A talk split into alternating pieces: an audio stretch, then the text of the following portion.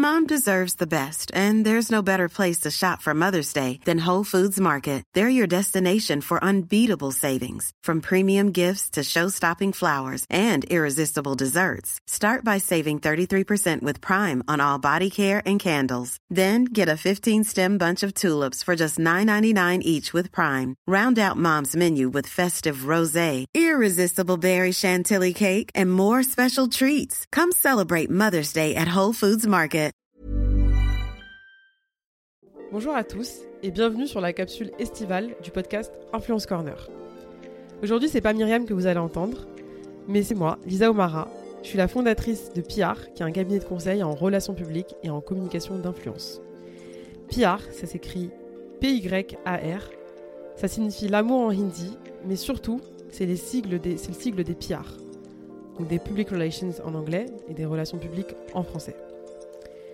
Avant de créer ma boîte, j'ai été consultante en, relations presse, en relations publiques, euh, dans des agences de communication. Et en fait, pendant près de 7 ans, j'ai accompagné des entreprises, des institutions et des personnes publiques dans leur prise de parole auprès des médias, auprès de la presse et auprès de leur public cible.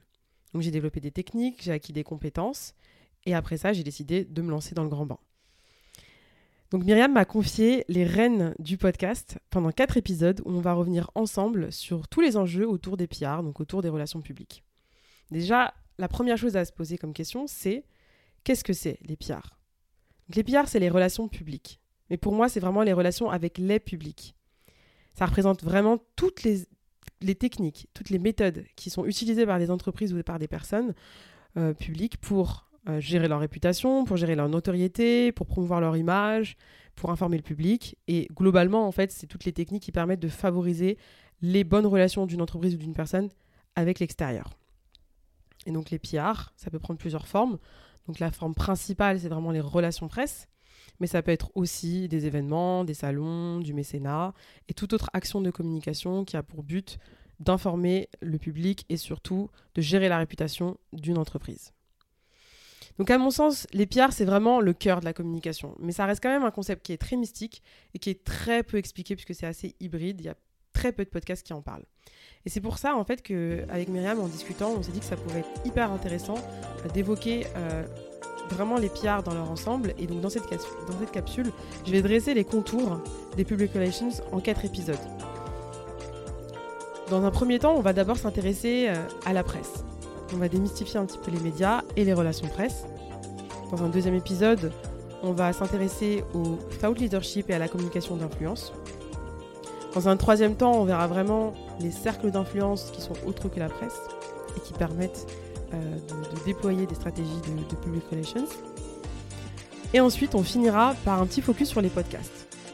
On va vraiment étudier qu'est-ce qu'un podcast, quel est son intérêt aujourd'hui dans la communication, et pourquoi les podcasts font vraiment partie intégrante d'une stratégie de, relations publiques.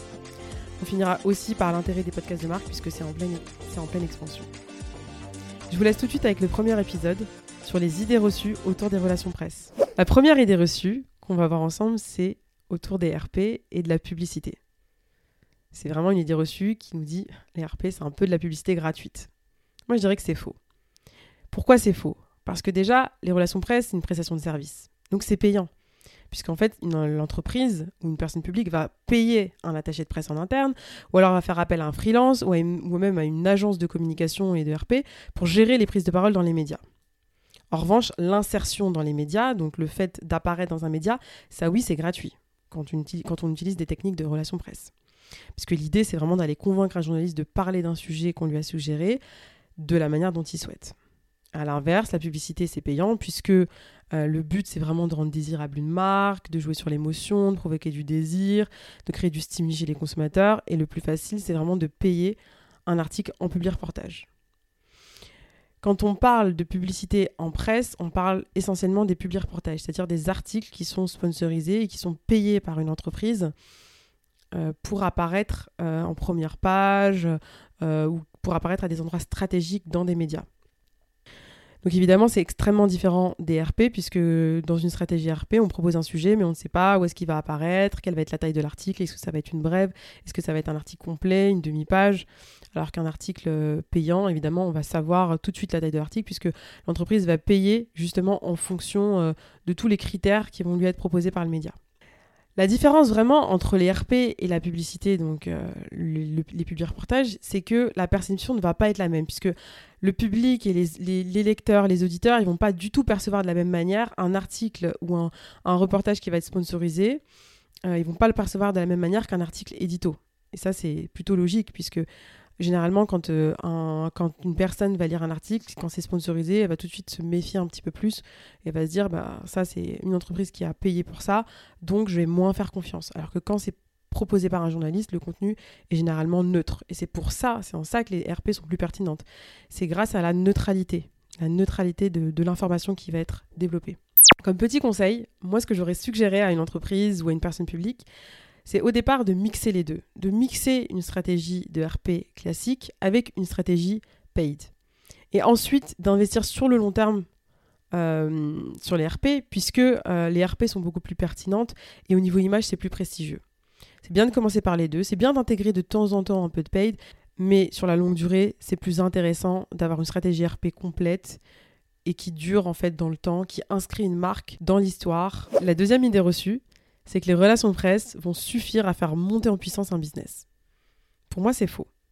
Pourquoi c'est faux? Parce que les relations presse, elles ont plusieurs buts, mais le but principal, c'est vraiment de travailler autour de l'image de marque, autour de la notoriété et autour de la réputation d'une marque. En fait, certes, un article ou un reportage, ça peut booster la visibilité d'un produit ou d'une activité au moment de l'apparition, mais c'est pas suffisant.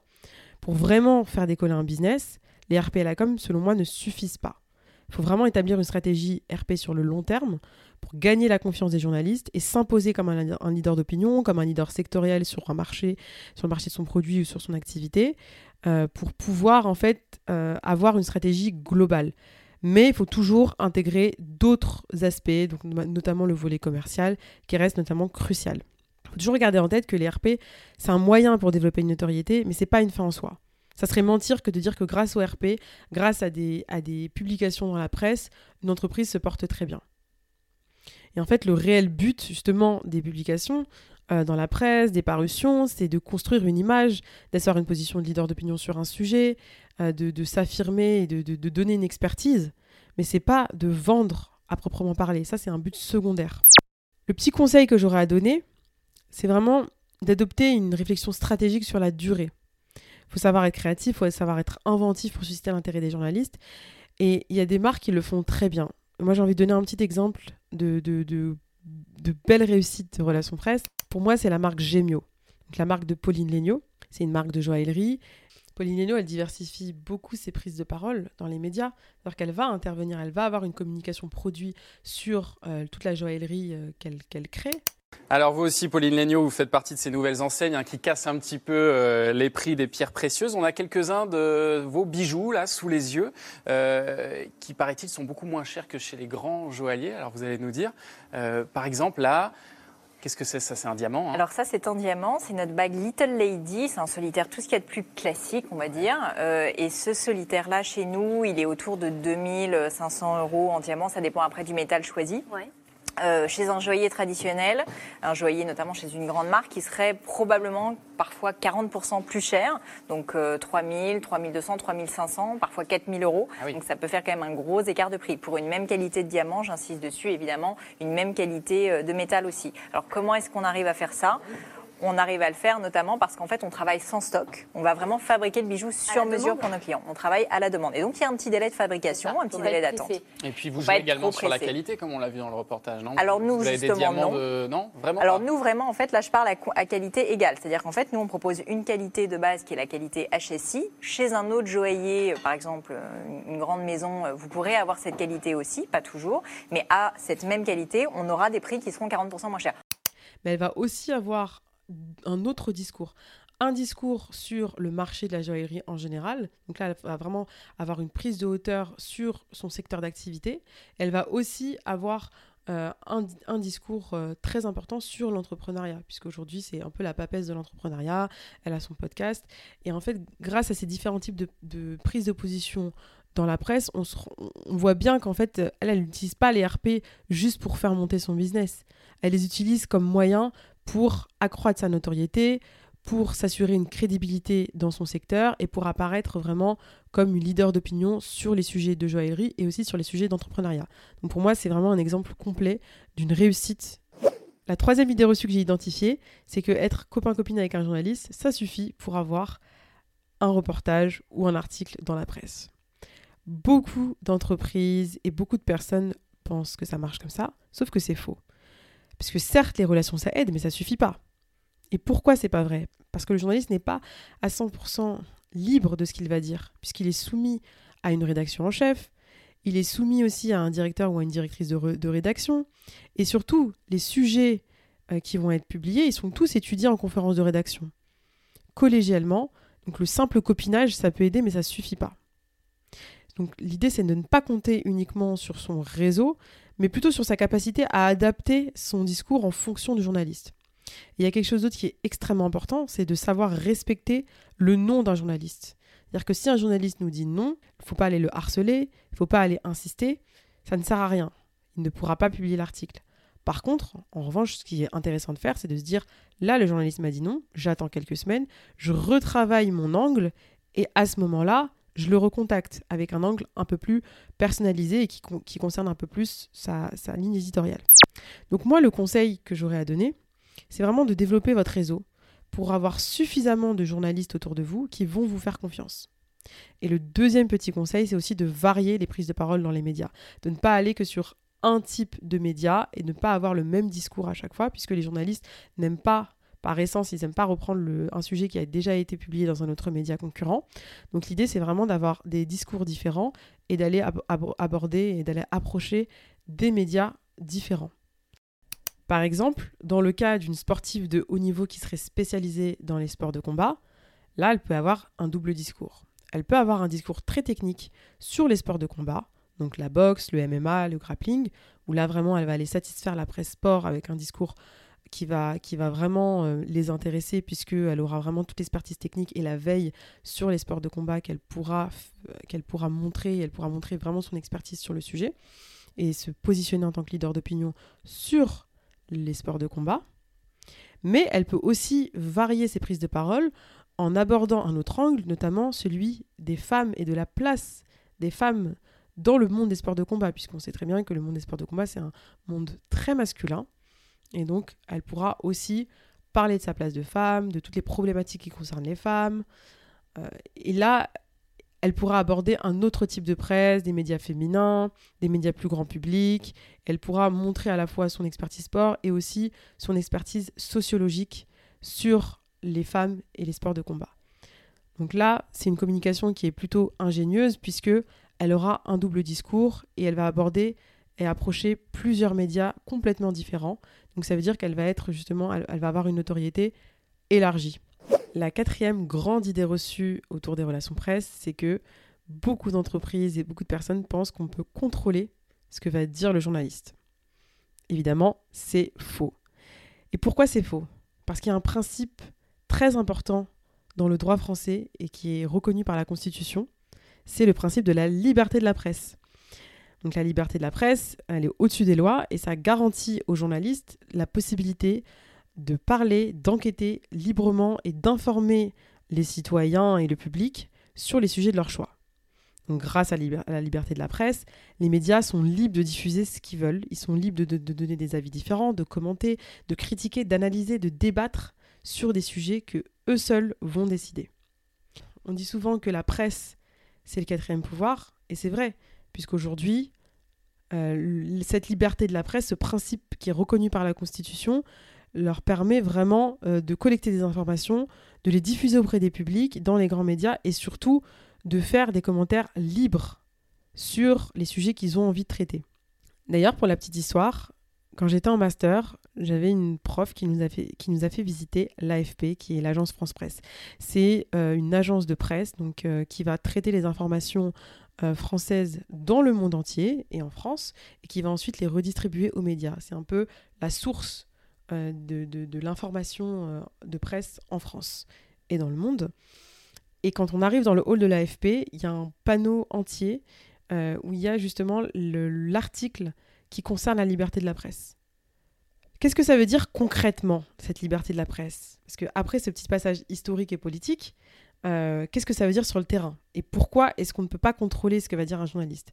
Bah, Ce que ça veut dire, c'est qu'on peut proposer des éléments au journaliste, mais au final, c'est à lui de construire son sujet.